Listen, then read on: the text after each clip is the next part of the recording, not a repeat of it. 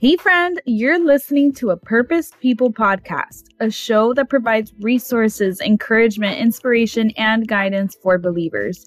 The goal is to provoke action when it comes to fulfilling our purpose with God at the center. My name is Nella. Join me in breaking down the separation between us and God. Hey, friends, welcome to the second episode of a Purposed People podcast. My name is Nella, and on this episode, we're going to be talking about the armor of God and its significance.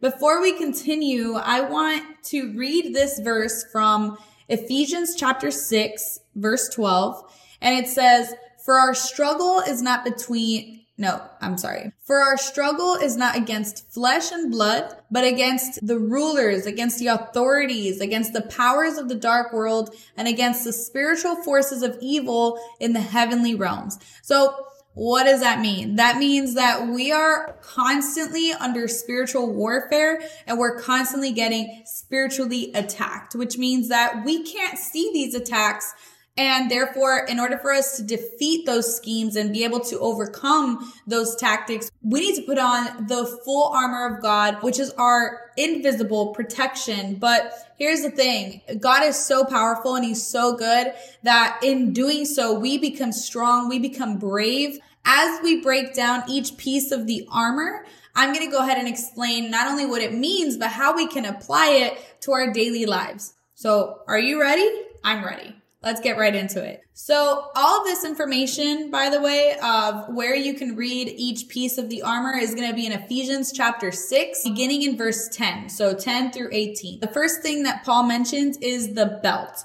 So the belt represents truth and honesty. Here's the interesting thing. The enemy fights with lies. Back in the book of Genesis, the enemy was able to confuse Eve by letting her know that that's not what God said. God didn't mean that, meaning he took what God said, but then twisted it to turn the truth into a lie. See, that's the problem that the enemy knows God's word so good to the point where he's able to turn that same truth into a lie by instilling doubt and by simply just twisting the perception of the word of God. And what ends up happening is that in misunderstanding God's word, we end up going against God. In order to identify a lie, we don't have to study the lie. We have to study the truth because anything that goes contrary to that truth that we study is the lie. It comes in so many variations that it's impossible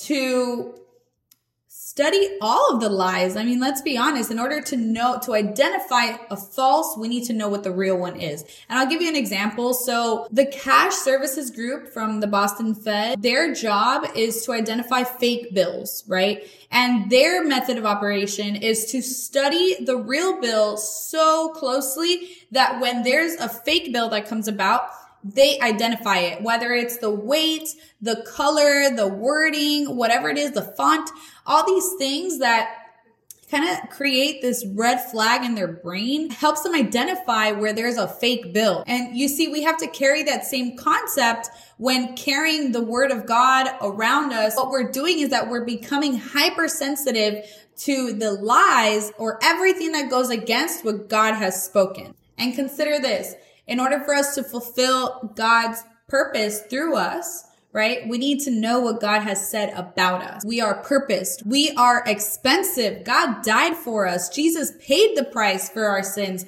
These are all truths and anything that goes against it is essentially a tactic of the enemy to try to create discord, division between people. United we stand, divided we fall type mentality. So that's the summary of the belt of truth. Moving on to the next piece of the armor, it is the breastplate of righteousness. So the idea that emotions come from the heart is a long-standing cultural belief. When you put on a breastplate of righteousness, what you're doing is that you're protecting your motives. If somebody hurts you, if you have that breastplate of righteousness, you know that the word of God says, do not Seek revenge. Be kind to them. Give your enemy clothes. Give your enemy food. In fact, give them more. Give them extra. Why? Because in doing so, you're putting burning coals on their head. That's speaking figuratively, but the truth is that when somebody hurts us, the next move that we make in the flesh is to hurt them back. But the next move that we make in the spirit is to forgive and submit that to God because in doing so, we are doing the right thing. So we have on the breastplate of righteousness. And let me tell you this much, when people have done me wrong, I wanted to do them back, but because I know that God is watching, I did the right thing and I had on the breastplate of righteousness. And I was like, you know what? You may hurt me, but I'm a child of God and God, historically speaking, all throughout the Bible, he has always always protected his children. One major example is in the book of Exodus when God heard the cries of his children asking him to please get them out of this oppression. And God moved. God called Moses to stand up and go get the Israelites out of Egypt. These Israelites were saved out of their oppression. We have been screaming for God for decades, for generations, and God has come through every single time. And if we don't see it, it's because we're not looking close enough. And that's the beauty about putting on the breastplate of righteousness. The result is so much better when you let God handle the consequences. When you let God handle the punishment of that person's behavior against you. And again, it goes back to the fact that we're not fighting between flesh and blood. We're fighting between principalities, demons. We're fighting things that are unseen. And that's why we need to put on the breastplate of righteousness. We need to put on the full armor of God at all times before you leave the house. I mean, before you get out of bed, uh, the minute you get out of bed, there could be somebody standing outside your door waiting for an argument. Think about that. So that summarizes the breastplate of righteousness, which symbolizes doing what is right. The next piece of the armor are the shoes of the gospel of peace, which signify spreading the gospel. See, here is where we identify the next lie that the enemy tries to tell us. He wants us to believe that spreading the gospel is a worthless and hopeless task a task way too big for us to carry because there's way too many people that are going to disagree with us, way too many people that are going to hate us, too many, too many, too many excuses. And see, here's the thing. When God changes your life, when he gets you out of a certain place of your life, you become so moved. You thought nobody loved you. You thought nobody was there for you, but then you realize and you acknowledge that God was there with you the whole time. And then you become changed. There's a renewal. There's a restoration that happens on the inside of you that makes you hungry and determined and motivated to spread the gospel of peace. Why? Because there's something that you went through that somebody else needs to know that they can get through as well. I'll tell you this. I used to think that spreading the gospel was a religious act that people did to force people to believe what they believe in. You see, but here's what happened. I started learning more about God and I started experiencing God, which I think is the key element. It's not just knowing about him because the devil knows about him, the demons know about him, but they having submitted to God. I used to be an atheist and when I submitted to God, God immediately started working in me. And man, he's gotten me out of so many situations, even in times when I didn't believe in God, when I didn't acknowledge him, when I didn't love him, when I didn't even believe in him, he was always there for me because he's that good. It doesn't matter if you acknowledge him or not. He's still gonna look out for you and he's still gonna protect you. When you start seeking him in the midst of your problems and you start seeing restoration happen, you start seeing promises come to life, you start to get so obsessed with God and you just want to tell everybody about it. I mean, it's as simple as that. The shoes of the gospel of peace keep you going forward. They give you the strength and perseverance to just keep going. And that goes for anything in life. If you want to get out of your depression, you got to walk it out. If you want to get out of your addiction, you just got to walk it out and you got to trust that God is before you because that is what the Bible says. The word of God says that God goes before you and he defeats the battle on your behalf. And so all you have to do is follow. That's why Jesus says, follow me. Don't follow religion. God did not make religion. Religion is man-made, but God created us for relationship. He wanted us to be in relation to him. He knows more than all of us. And so knowing that he goes before us, he's all sovereign, all knowing, all good in every sense. When we follow him, we're trusting him and we just simply follow his lead. We wind up in situations that would have never happened on our own strength. We wind up with courage and so much success and abundance that we would have never had had it not been for putting God at the center. I encourage you today that if you are struggling with getting up and out of a situation, consider the full armor of God, the belt of truth. Carry God's word around your waist at all times. The breastplate of righteousness. Do what is right at all times. Keep your feet moving towards the presence of God and you are on the right path. There's three more pieces of the armor that I'd like to share with you today. Number four is the shield of faith. Think about what a shield does. I mean, it's a pretty obvious picture in our mind, but I mean, seriously, picture what a shield does. I want to read out of Ephesians 6 verse 16. It says, in addition to all this, take up the shield of faith with which you can extinguish all the flaming arrows of the evil one. Okay. Have you ever been shot by an arrow? Me neither, but I can imagine it's very painful. Add on to that a flaming arrow. I mean, it's on fire. It's literally fire and it's not the good fire. It is the ouch. It's going to cook me from the inside type of fire. What we see are the devil's attacks in the forms of insults, setbacks, temptations, but the shield of faith protects us from his flaming arrows. With God's perspective, we can see beyond our circumstance and know that the ultimate victory is ours. Having faith is knowing that God is ahead of you. And let's be honest, sometimes it's extremely hard to deal with God's protection because sometimes it comes in the form of a closed door. It can make us feel like God is against us, but when we have faith and know that God is good all the time, He plans to prosper us. He plans to make us victorious. We are vessels for his glory. When we know these things,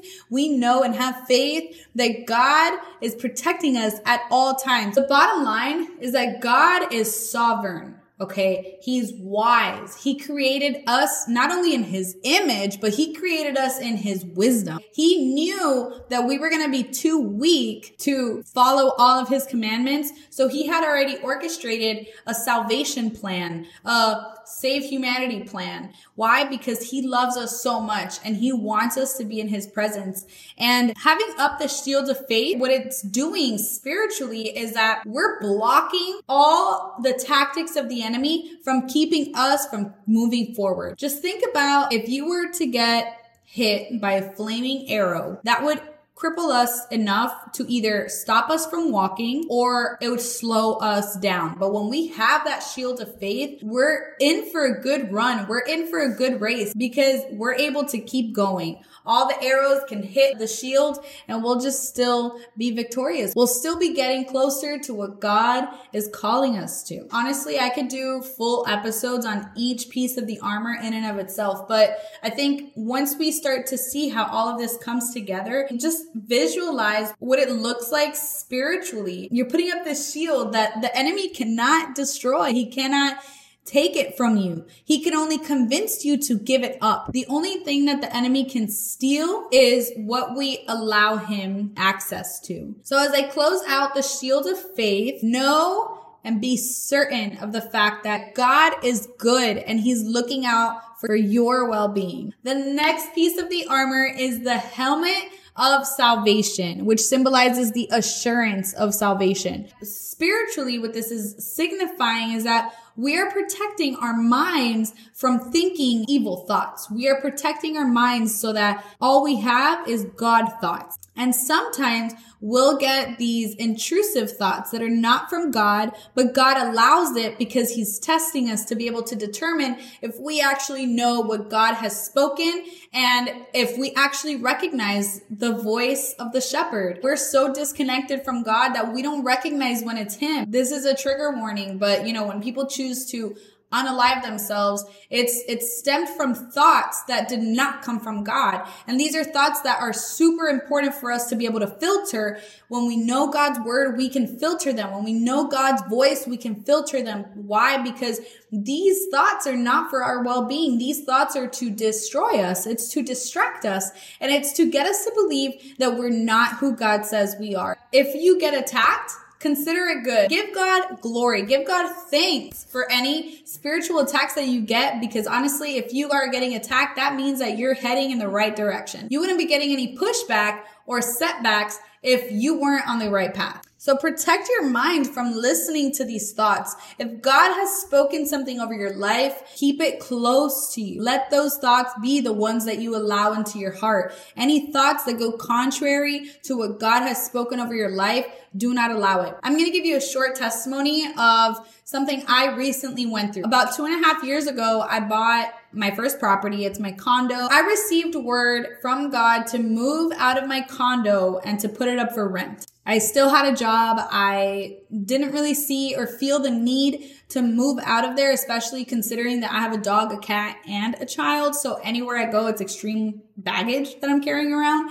But the truth is that God spoke something and I ignored it because the enemy just kept putting these counter thoughts in my mind saying, well, maybe you misunderstood. These thoughts just kept convincing me that God is a liar or that I misunderstood God. You know, either way, it's bad because it proved that I was either not listening to God I didn't recognize God's voice when he said what he said. Or number three, I was willfully being disobedient to God because I did not want to do that. That required me to submit my pride, to submit my ego. And those are very difficult things to get past. So in full transparency, after I started getting these thoughts in my mind that were making me doubt God, things started to pile up. I lost my job. I applied to over 70 jobs and I was not getting a single callback. I was not even getting a job at Starbucks. It was getting increasingly difficult to pay for my mortgage, for my son's school, for my car. I mean, literally everything. There came a point where God confirmed it again. God was putting like a roadblock on all these different avenues that he knew I was trying to make it work for myself on my own strength. But he said what he said. He said, move out of that condo. And I resisted. So I started dealing with all these roadblocks that were showing me that I was just being disobedient. And so I wanted to share that with you because I've suffered a lot with mental health, suffered with addictions, and I've suffered with many different avenues that have stemmed from thoughts in my head. So my mental health has been a priority for me for the last few years. I started learning about the armor of God and came across the helmet of salvation. I was like, what does this even mean? Like, how do you even do this?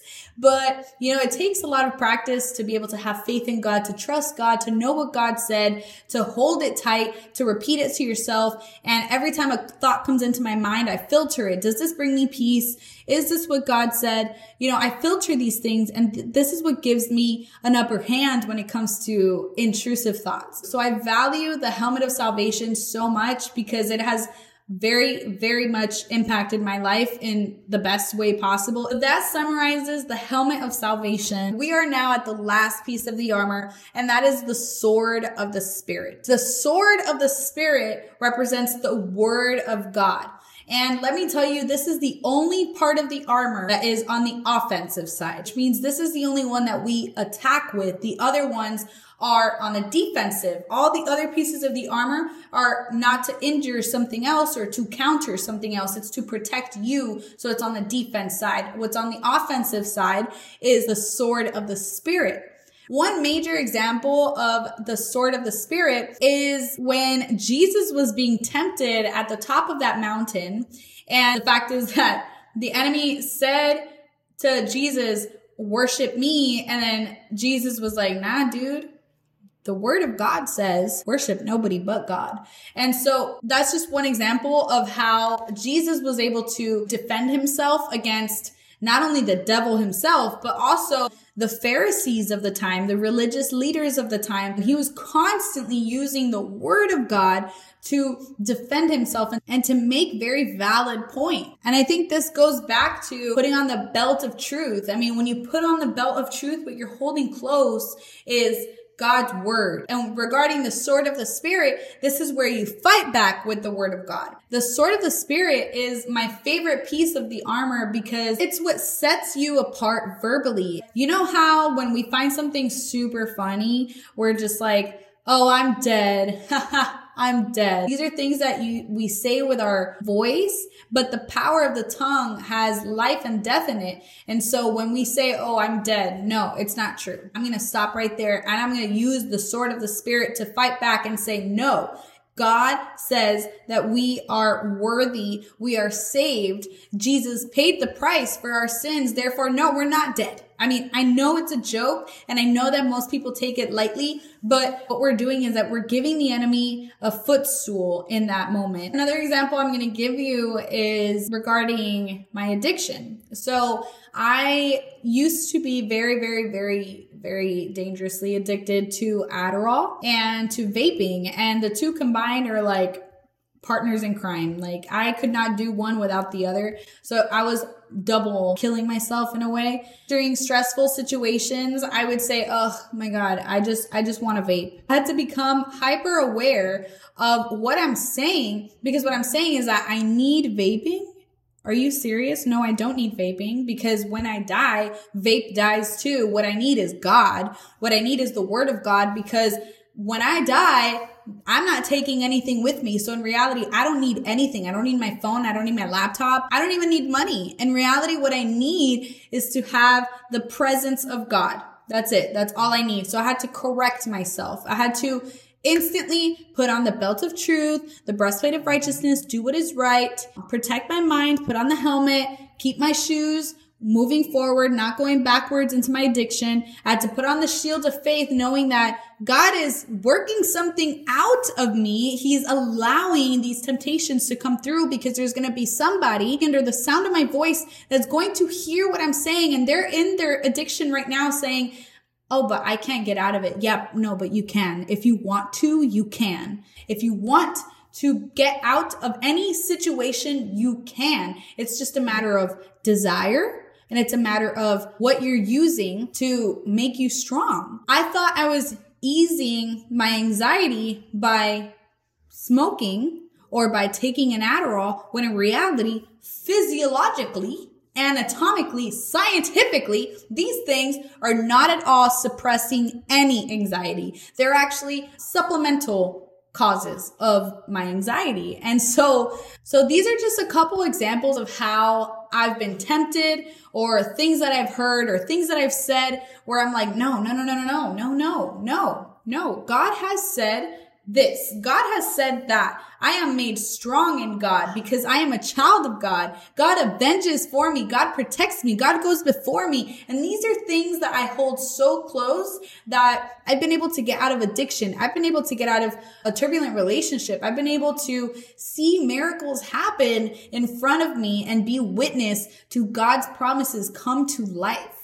All because I put on the full armor of God. I knew my worth in God's eyes. I knew that I was made in God's image. And that means that I'm capable of having a consciousness and a relationship with him. So in summary, all the six pieces of the armor are as follows. The belt of truth, the breastplate of righteousness, the shoes of the gospel, the shield of faith, the helmet of salvation, and number six, the sword of the spirit. I encourage you to seek God in the midst of your circumstance, whether it's good or less good. I just encourage you to invite God at the center of your life and watch it flourish. Watch yourself go from what you thought you could have done to what God had planned for you. And man, there is, there's so much value in putting on this armor of God. It keeps us strong. It makes us courageous. It makes us steadfast in pursuing our purpose so that we don't fall behind. Thank you guys so much for listening. If you have any feedback for me, please go ahead and comment below. Send me an email, send me a DM find any way, shape, or form to send me that feedback because I want to continue to produce value for you guys. And I want you guys to be able to take as much encouragement as you can and as many tools as possible to be strong in the walk that God has for you and the calling that God has for you. I pray that the week ahead is going to be successful for you and that you will put on the full armor of God now that you know each piece and how to use it, apply it in your own life and watch God move mountains for you, friends. Thank you so much for your time. I love you. I'll see you on the next episode of A Purposed People on Monday at 8 a.m.